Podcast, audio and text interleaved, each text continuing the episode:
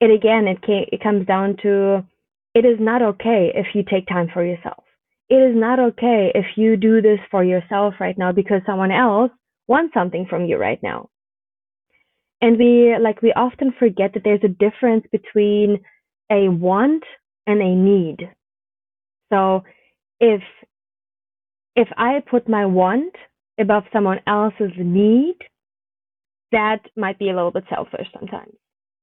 But if you put your own need ahead of someone else's wants, that is self care. Because we do need to look after ourselves. We do need to take care of ourselves in order to be the best version of, of ourselves for the people around us. Welcome to the Thinker Nick podcast, the podcast where we interview ordinary people doing extraordinary things.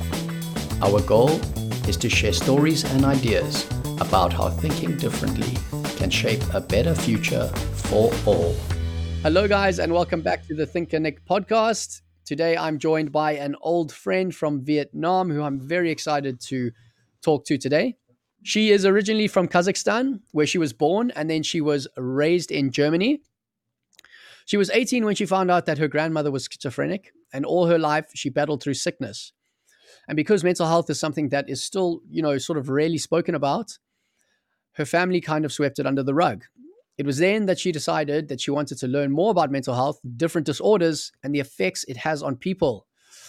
She wanted to understand what was going through her grandma's head and how she can help other people who are struggling. Her grandma inspired her to specialize in psychology and become a counselor and a coach. She holds a master's in psychology as well as both counseling and presence coaching qualifications. Her practice is CBT, which is cognitive behavioral therapy, focused with approaches taken from Gestalt as well as ACT, which is acceptance and commitment therapy and psychoeducation. So, Julia, welcome to the show. Thanks, Nick. Thank you. Appreciate the invite. Yeah, absolutely. I'm like I said, I'm very excited for this episode. So, although your grandma was your main motivation for becoming a psychologist, were there any other motivations for for pursuing this career? Well, that's more of like the exciting, the exciting explanation. But honestly, on the non-exciting one is just I was always, I was good in everything. Like I was good in math, good in languages, whatever. But I was never really good in something where some students like when they notice, oh, I'm very, very good in math, like let me go that direction. And I was very good in sport, but back then I played professional sport already, and that was not really a choice for me to just add on more sport to my daily schedule already. And yeah, and then it was just like, okay, the whole grammar thing came kind of out when I was 18, the, the time when you have to decide what direction you want to take. And then I chose psychology indeed. And yeah, I've never regretted it ever since. Epic, man. That's awesome. So, we're going to dive straight into the topics for today. We've got five key topics to talk about. So, do stay tuned. They're very, very cool. And as Julia is a psychologist, she has a lot of knowledge on these. And the first one I want to touch on is inner child work. And the reason why is because I feel like I'm on a bit of a, as we were discussing before, on a little bit of a personal development journey. And I've only just become aware of inner child work.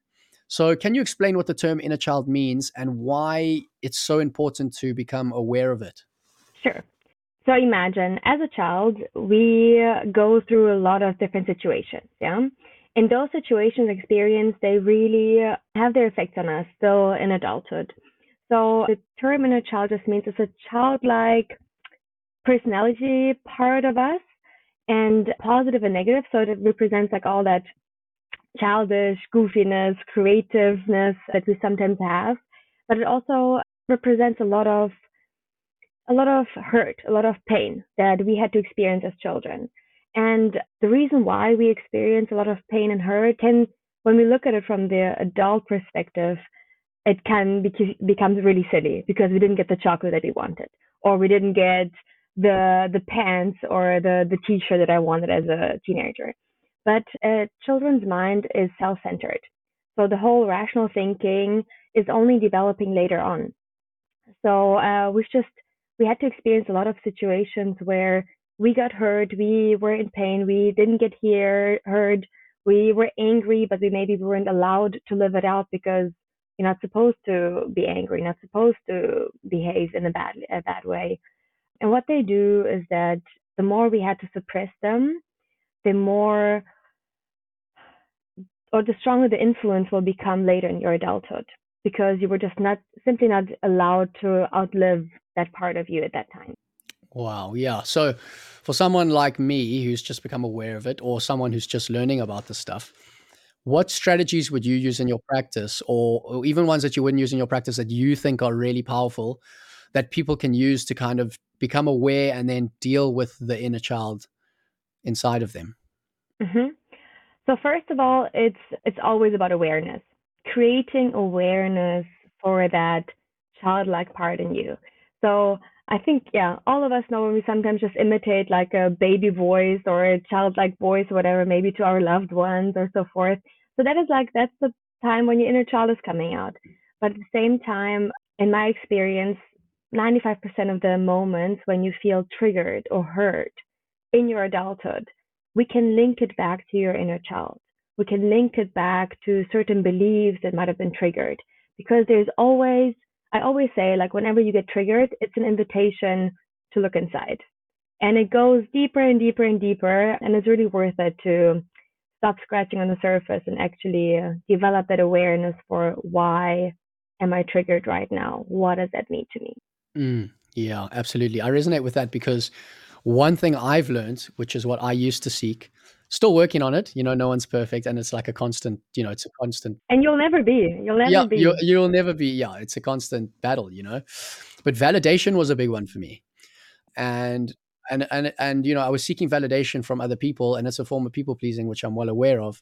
So those two were ones that now that I've become aware of it, now I'm like. And then I look back at, and I looked at like you know my family dynamic growing up, and I had an, an amazing upbringing but you know, if eh, you can have the most amazing upbringing and you can have the worst upbringing, either way, you're still going to deal with some sort of childhood trauma along the way. Do you know what I mean? So when I traced it back to you know growing up and just the little things that you know might have triggered me, might have offended me when I was younger, made me feel insecure. I'm aware of it now, and then when something comes up now in the future, or if it comes up today, and I want to react in that way that I would have reacted in, now I'm like, hang on, wait, why am I doing this? Oh, that's why. You're doing this because this happened in the past. And now this is how you're acting. So so what you kind of need to do is or what I've been doing is practicing a form of meditation by a guy called Dr. Joe Dispenza. And he basically makes you the meditation makes basically makes your mind think that you don't need love to feel abundance. You don't need money to feel wealth. You just program your brain that you are i mean money's you know it's all relative but you know it, it, programs your brain to already feel that wealth to already feel that love to already make you th- make you believe that you're already good enough if that's the case. Do you know what i mean? And it's a really powerful tool. Which leads me on to the next topic which is limiting beliefs. Now my understanding of limiting beliefs would be like the stories and beliefs that we were told when we were younger or maybe you were bullied or maybe there was something on the rugby field and someone said to you, Oh, you can't do this or you can't do that. We start to believe these things in our life from a really early age, which creates a limit on what we believe as we get older. So that's my understanding of it. Is that correct? And what could you explain to the listeners exactly what limiting beliefs are? So definitely whatever you explained right now, it is definitely part of it. So it's whatever people told us in our childhood and they told it or they said it that often that they actually started believing it. But more so when I talk about limiting beliefs, it is as a child. You are almost like a blank sheet of paper, yeah? And you learn the world through the eyes of your caretakers. So maybe it's mom and dad, maybe it's grandma, maybe it's also your brothers and sisters, but you basically learn what do I have to be, uh, what do I have to do to be a good child, and what do I have to do to be a bad child? And by those enforcements, you learn those beliefs more or less. And further on, it is also so imagine you have a a dad who's really competitive, yeah, and he maybe he might support you on the rugby field, on the soccer field, or whatever, and he will never give you praise for what you did good, but he will first always mention, ah, oh, you should have done this better, or you should have worked on this, and you should have seen this coming along, and that tackle was too high, or whatever. So the more often a child experiences these moments, a belief is formed. And because a child, remember I said a child's mind is always very self centered. So the child will take it personal and say, okay, what does that mean? Ah, it means I'm not good enough, or I'm a failure, or something like that. And so the more often we encounter situations like that and that are enforcing that belief, what happens is that that belief is obviously a very painful one. Yeah. So it hurts to continuously be reminded that you're not good enough or you're a failure. So what your brain is doing at the same time is it's developing a protection mechanism. And the protection mechanism usually goes in one extreme. So people can become like people with a belief I'm not good enough or I'm a failure or something like that can become extreme perfectionists. So, and then only 100% is good enough because 99% means that they still have to somehow admit that they might have failed or they weren't good enough in something. Or people become procrastinators and they actually never follow through with something 100% because if I do that and I fail, then I have to again admit that I failed and I'm not good enough.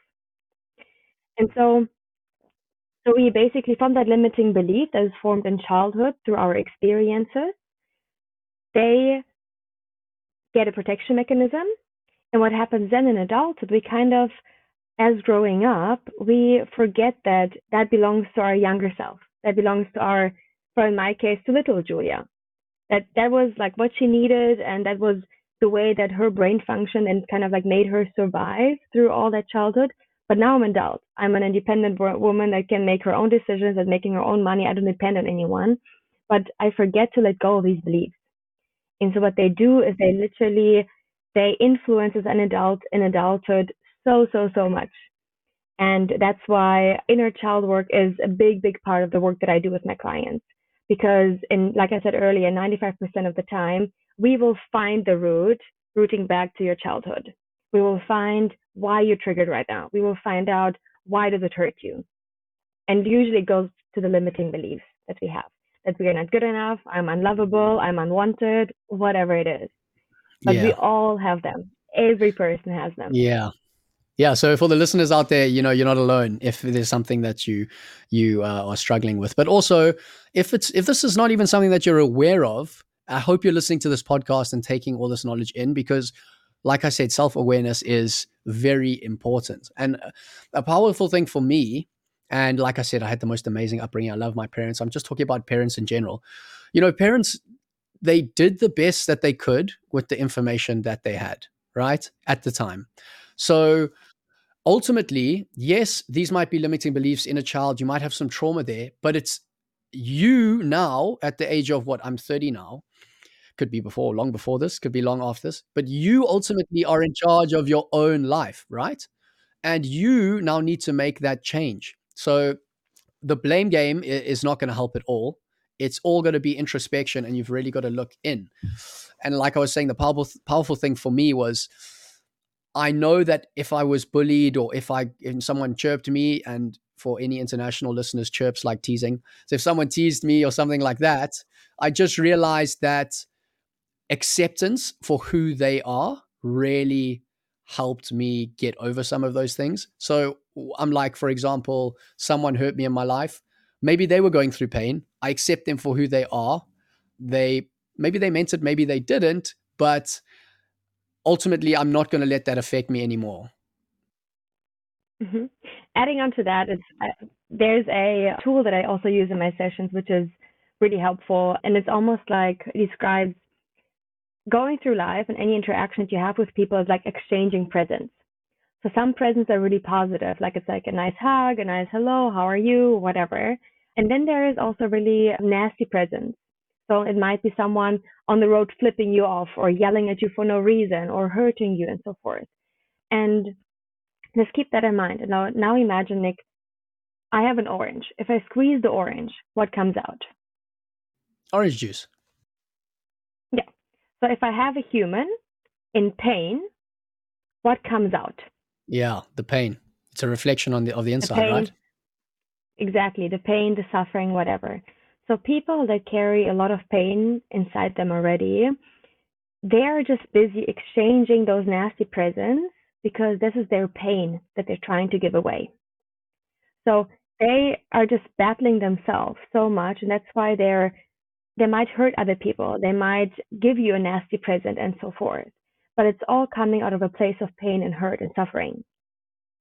And the amazing thing about it is that going back to you are in control and you're responsible for your life, you are in control if you want to accept that present or if you're going to reject it and say thanks, but no thanks, you can keep your pain. And whenever I do this tool with my clients, for them it's like a complete eye opener. And all of a sudden they go like they walk through life and they see those painful presents that they're getting, but also the shitty presents that they're, that they're giving out. And they notice, okay, I'm triggered right now, so I just gave my wife a really nasty present and I just let her feel my pain. And just like again, again coming back to awareness, the awareness of these kind of things, as you said, the awareness of okay, that person hurt me, but it's because that person isn't hurt themselves, and they just don't know another way to deal with their pain except of hurting me back. So it almost like we switch we switch from the blame game to the compassion perspective. And that's that's the way to go, love and compassion. But it is very difficult when you have someone in pain. And I spoke about this in our previous I spoke about this in our previous podcast with Jared.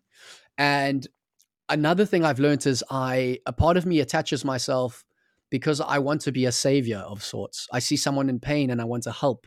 So rather than detaching and like you said, you got to take accountability, rather than detaching and saying, you know what, I don't want to be here. You need to sort it out yourself first. I'm happy to, you know, help. I'm happy to be here for you, talk about it and stuff, but I'm not going to allow myself to be hurt by your pain, if that makes sense.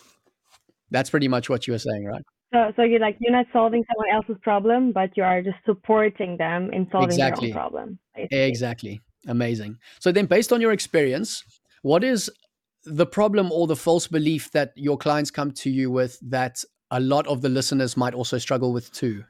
When we just focus on beliefs, a very, very common one is I'm not good enough. It's such a big one because as a child, we have our basic needs. We have the needs of love, affection, care, and so forth. And when we are when we want that in that moment, when the need is really there, and we approach our caretaker or sister, brother, whoever is around for uh, the love and compassion, the basic need that we have. But maybe mom is busy doing something else, or dad just came from work and he had to, whatever. Again, a child's brain is always going to make it about themselves. And that means, okay, ah, because I'm not important enough, or I'm not good enough to them. Yeah, I'm not good enough for them to actually give me their time, give me their love, give me their affection. So just through my experience, like the I'm not good enough or I'm a failure, something along those lines is probably the most important or the most common one. Sure. And you touched on self compassion there. And I honestly, that's been a game changer for me. I've been watching, like, I've been doing a lot of research on this personal development, and, and I forget the name of the chart, but it basically goes from like different vibrations and the, the the the bottom it's like a cone. So if you can imagine like an upside or a cone an ice cream cone you'll have like fear anxiety depression at the bottom. And then in the middle you'll have like acceptance courage. And then right at the top you'll have compassion and love. And when you resonate and you resonate on that sort of vibration people are drawn to you. And you also you know you're just constantly giving love to people which is which has completely changed my mindset. Because now it's like rather than playing the victim or the victim mentality, I consider it the victor and I just, you know, provide compassion and love. So, why do you think self compassion is something people lack so much? And would you say to, or what would you say to someone who is struggling with not being able to show compassion? I really believe is that because we never get taught that that's important. We never get taught that, hey, you need to love yourself, you need to accept yourself for who you are is a priority because as a child, it's always about treating others good. It's always about making friends, be nice to your friends, be nice to your uncle, be nice to your parents, like be the good child that everyone wants you to be, and so forth. And it comes even back to you as a child not wanting to give your uncle a kiss, but everyone around you is going to force you to give your uncle a kiss because that's the thing you got to do as a child, right? And so your boundaries are not being accepted. Your boundaries are being invalidated and they basically as a child you get the message my boundaries don't matter. So we, as children, we never really get taught that it's so important to be really, really like to love ourselves, to accept ourselves for who we are, and that we actually matter. That we don't have to do something good, we don't have to achieve something that we actually matter, that just purely existing, that we are here on this planet makes us worthy of our own time, that we are good enough to be compassionate to ourselves. And a very, a very, very common tool that it's more, probably more, more like the most classic one is that if you imagine your friend is coming or your best friend is coming with exact same situations, the exact same problem that you are struggling with right now, what would you say to your friend? And in 99% of the time, you are going to be such an amazing friend. You're going to give the best advice. You're going to be so lovable, so caring, so understanding towards your friend and really uplift them. But somehow, when it's about ourselves, we really struggle to give ourselves the same advice. So, and there's this very famous saying that's saying, if we would treat our friends the way we treat ourselves, we wouldn't have any friends left. Mm. Oh, that's very true. That's because powerful. Just, wow. Yeah, because we are just always so much harder on ourselves than on anyone else around us. Okay, so then before we go into showing compassion rather than self compassion, why does it come across as selfish? So basically, why is self care like, yeah, why do people sometimes label it selfish? Mm-hmm. Very good question. I believe it's uh, it goes again. It goes back into into our childhood and how we are always taught that we have to take care of others, that we have to give our time to others, and it again it it comes down to it is not okay if you take time for yourself. It is not okay if you do this for yourself right now because someone else wants something from you right now. And we like we often forget that there's a difference between a want and a need. So if if I put my want above someone else's need, that might be a little bit selfish sometimes. But if you put your own need ahead of someone else's wants, that is self care. Because we do need to look after ourselves. We do need to take care of ourselves in order to be the best version of, of ourselves for the people around us. If your batteries are on 10%, you cannot give more than 10%. You might think you are, but actually you're giving someone a really crappy version of yourself. So, are you really being that good friend that you want to be right now? Probably not, just simply because you can't, because your batteries are empty. Yeah. Wow. Resonate with a ton of things that you said there. So then, I mean, like I said, I'm learning to show show way more compassion to others, and but there are people, and I get this, man. Like everyone's got their own stuff going on. People have been brought up differently. I actually wanted to ask this question if it, if it actually links back to inner childhood, but is that the reason why people struggle to show compassion to others? Is it linked back to childhood or is it just is it their personality type introvert extrovert like what is the reason? There is not one answer that I can give you. It can come from many many different ways. But it's definitely if have you ever learned to be compassionate with someone else like in your childhood? Or maybe did you always play the victim and you always by playing the victim you got what you wanted and therefore your brain was conditioned in a way like oh if i'm the victim if i'm playing the blame game on everyone then people give me what i need. And it also comes along with it's it's really hard to take responsibility for mistakes that we do right? So it's easier to point fingers. It's the easiest thing to do like ah that happened because this happened because you or because they did this to me or because they said this. But exactly it's the blame game and i'm the nice victim and everyone else's fault like is uh yeah. But it's just it's really like and it's another thing that it's really hard for people to take responsibility for their mistakes because then it goes back into the insecurities right? Oh maybe i'm weak if i admit that i did a mistake there maybe it makes me a bad person maybe people will think differently of me maybe they're going to judge me if i actually if they find out that i did something bad so it goes back to a lot of beliefs and a lot of fears fear of judgment, fear of abandonment, fear of neglect, and so forth. Amazing. So, just before we carry on, I just want to do a little review. So, we've touched on inner child work, we've touched on limiting beliefs, and now self compassion. So, if you are enjoying this episode, please don't forget to like, follow, share, and subscribe. We really appreciate it. And leave us a review if possible, because it really does help the podcast and we get more amazing guests on, like Julia. So, the next section I want to go in is overthinking. And a big thing that a big emotion that comes to mind here is anxiety. And I, when I first started feeling anxiety, I did not know how to navigate my way through life. It was daunting. I didn't know what was wrong with me. I mean, at one stage, I thought I was having a heart attack, but it, it could have been a panic attack. And it was, it was scary. I mean, to, just to be straight up honest with you, it was totally scary. And it was a result of overthinking that's what it came down to. It was a result of overthinking for me anyway. I mean, I mean, the anxiety is the fear of the future, right?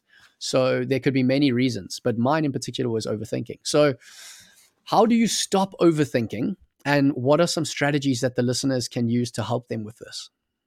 The first thing we start off with with my clients who come with overthinking issues is the term, the psychological term is called cognitive defusion.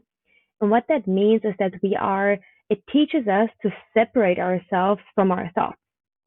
So to create the awareness that whatever thought I have, it is just a thought.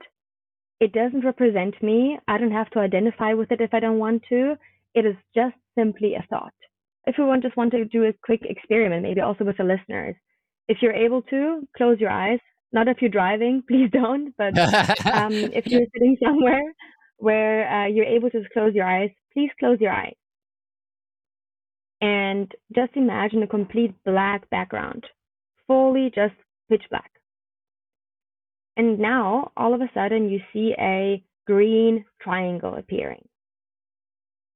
The triangle is 2D, 3D, whatever you want it to be, but it's very green and a very perfect triangle. And now it's all of a sudden it's disappearing.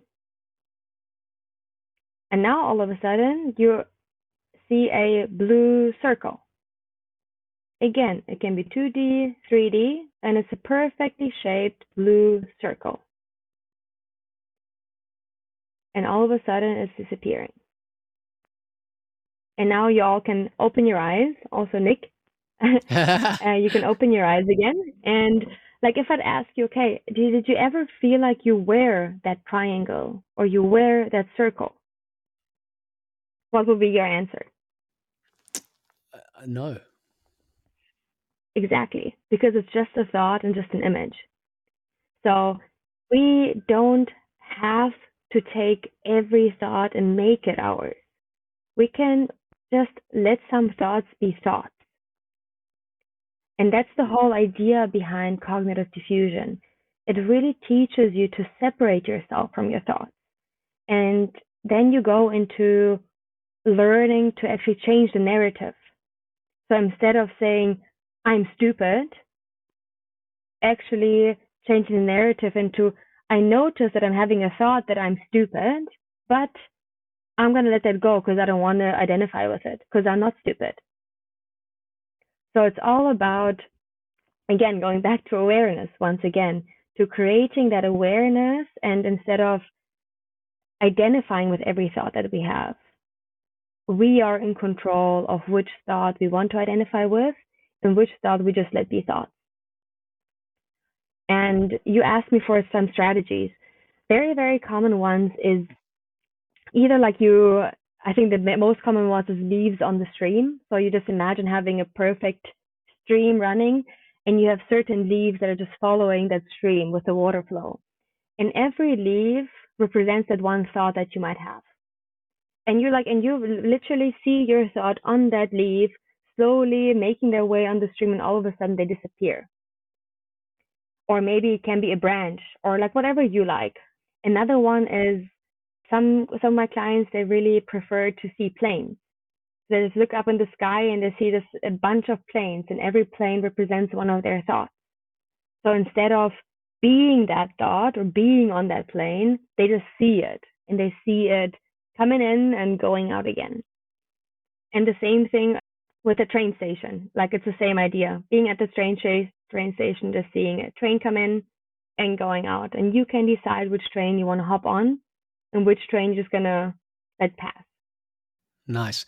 Another one which I was taught was sitting in a park on a park bench and the clouds would be your thoughts. And then you just you watch them go by just like you would in the sky. And that's also another one. And two strategies or tools that I've and these are these have been around for ages and I highly recommend everyone does this because I never used to do it is journaling and meditation. Get it down on paper. Get it out of your brain. Stop overthinking. Get it down on paper where you can visually see it. And meditation, when I meditate anyway, is exactly what you were talking about now, where you observe your thoughts and then you say, Is that true? No, that's not true. I am good enough, or I don't need to people please, or what whatever it may be you know? So i mean i'm only learning now and it's uh, completely changed my life to be honest. But if we talk about uh, what everything we've spoken about i'm pretty sure comes down to my next question and that is the subconscious mind why is it so important to become aware of the subconscious mind and can you just explain the subconscious mind like what is it and and and yeah how do how do you get rid of all of those inner beliefs stories everything that's buried down there so the subconscious mind is something, it's automatic. We are completely, it happens, like it happens by itself and we are not in control whatsoever what's going on in there. So, and it is so important because this is where you'll be able to find or like figure out why you are triggered. You're able to understand your patterns and so forth. So if you're bothered by something, if you don't like a certain behavior or personality trait or whatever about yourself, there is a reason why you have that. There's a reason why you do the things that you do.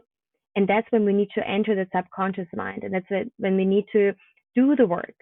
We got to be important to ourselves or be enough, like important enough to ourselves to actually do the work that we need to do to get a, most of that subconscious mind into the conscious mind.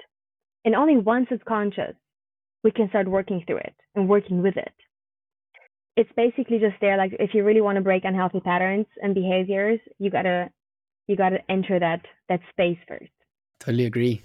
And my journey into the subconscious mind started with regrets and guilt tripping. Now, we all have regrets, and I've made some mistakes in my life, and I never dealt with them, which obviously then, you know, bottles up, bottles up, bottles up in the subconscious mind. But when I moved countries, I was like, okay, no, no, this is, it's time now. Like, I'm going in, all right, head first, literally. And regrets and guilt tripping was, was eating me up, to be honest, at a point in my life. And obviously change as well. And I mean, change is a, makes you vulnerable and it's an opportunity for growth. Coupled with that, so how do you deal with regrets and guilt tripping? First of all, I always say guilt tripping yourself is extremely unfair towards yourself because we usually do that because we think about something that happened in the past. And maybe a lot of years or months have passed, and now we're looking back at that moment and we're like, oh, shit, that was really dumb or whatever. And it goes back to what you said earlier about your parents as well, that we just have to, or like trust ourselves that whatever we do at the time, like we do to the best of our abilities, the best of our skill set and knowledge that we have at that specific time. And that also includes all the hurt that we might carry at this time, all the pain, all the insecurities. Like whatever we as a whole, we act to the best of our abilities at that time. And then a lot of time passes and a lot of development, growth, knowledge is being gained. And then we look back and we compare ourselves and be like, oh, I would have totally done that differently now. So you basically are you, you're being so unfair towards yourself because you're comparing two different versions of yourself in the same situation though. So just trust yourself that you did the best that you could at that specific time. Maybe it wasn't the smartest move. Maybe you could have done a better choice, but still, you did it based on the knowledge and skill set that you had at that time. So again, instead of blaming ourselves, we go into being compassionate with ourselves and seeing like, you know what, yeah, I was in a lot of hurt and pain, and I was dealing with a lot of stuff at that time, and it wasn't great. But now I would do better. And the best thing that you can do for yourself there is to take responsibility. If you still can, if it if it involves someone else and you hurt someone else, even if it's years later, reach out to them and just apologize for whatever it was. Like be the blank sheet again, that you don't have to guilt trip yourself and just like drown in regrets for the rest of your life because you can still do something about it. Amazing insights, Julia. Thank you so much. To be honest, all of these topics could have been a podcast in themselves.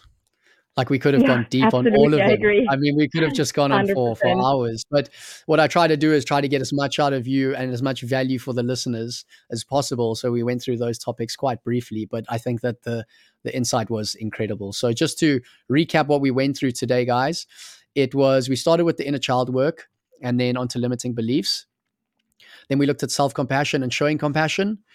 And we looked at anxiety and overthinking and the subconscious mind. And we ended with regrets and guilt tripping. A lot to digest there. I could probably listen to this podcast twice and write some notes. So the last question I'll leave you Same with, here. Julia, is pardon, what was that? Same here. I also need to yeah. go through it one more time. yeah, it's been a great conversation. So the last question I'll leave you with is what advice would you give to anyone who may be struggling emotionally or mentally at the moment? So the very first advice is just be courageous enough to share yourself with someone that you trust. Because I can promise you, whatever you're going through, whatever you're struggling with, you are not the only person on this planet that's going through something like that. There's just so, so many of us who are having very similar issues, and all of us have, I call it like this invisible backpack that we all carry. Some are lighter, others are heavier, but we all have one and so just start there. Start to share yourself with someone. And if if it makes you like feel better to maybe have someone neutral reach out to a counselor and a coach or a psychologist. Because i actually even prefer that one. Not even because not just simply because i'm one just because when you share yourself with a friend you get you go very quickly into this sharing mode. Oh this happened to me. Oh you know i also know that feeling. It happened to me there. And it's nice to be validated. But if you really want to work through it. Doing with, with a professional will just be two minds, four ears, four eyes on your issue only. And it's away from the sharing thing, but diving deep into your individual experience. And that is like that's the the first one, and the second one is just honestly just put in the work now. Put in the work now because we all have some work to do. And if you do it, the earlier you do it, the sooner you become you can become the best version of yourself or your future self. There's no need to live half of your life in struggles and pain if you can solve it now already. Yes. So, so true. And I'm just, I'm honestly just thinking back now to all the, the growth that's happened in the last few months and everything that you're saying. It's just like, you know, still working on it, but I've been there and I'm so glad that I've become self aware of it. And I really do encourage the listeners to do the same. I can only speak for myself. And that's why we do these podcasts because we want to add value to your lives. So, Julia, where can people find you if one, they want counseling, but two, if they just want to follow your social media feeds? Oh, yes. Social media would be Julia Peters Psychologist, all small letters together. You'll get to my Instagram page and into my Facebook, where I just try to share some nuggets and some of my knowledge to just encourage people to be the better version of themselves and to heal. And if you, and I also have a website, so juliapeters.net. That's where you'll find my website and all the services I offer. Fantastic. And I will link those down below. And it would be wrong of me not to plug my own program. So if you are struggling with self esteem or lacking purpose, or maybe you just want to, you know, get into a really good routine and start habits, the Think and Connect Lifestyle program, it's completely free training. And I'll link that down below as well. So check that out. Julia, it's been an absolute pleasure. It's been great to see you again. And that conversation was amazing. So thank you very much for your time. And hopefully, this won't be the last time that we see you on the podcast. Yeah, I'd love to come back. And yeah, thanks again, Nick, for inviting me. I really, really appreciate it. And I loved every minute of our chat. So thank you so much. Fantastic. Cheers, eh? For more news and content about Think Connect, go to www.thinkconnect.com or visit our Facebook or Instagram pages at Think Connect.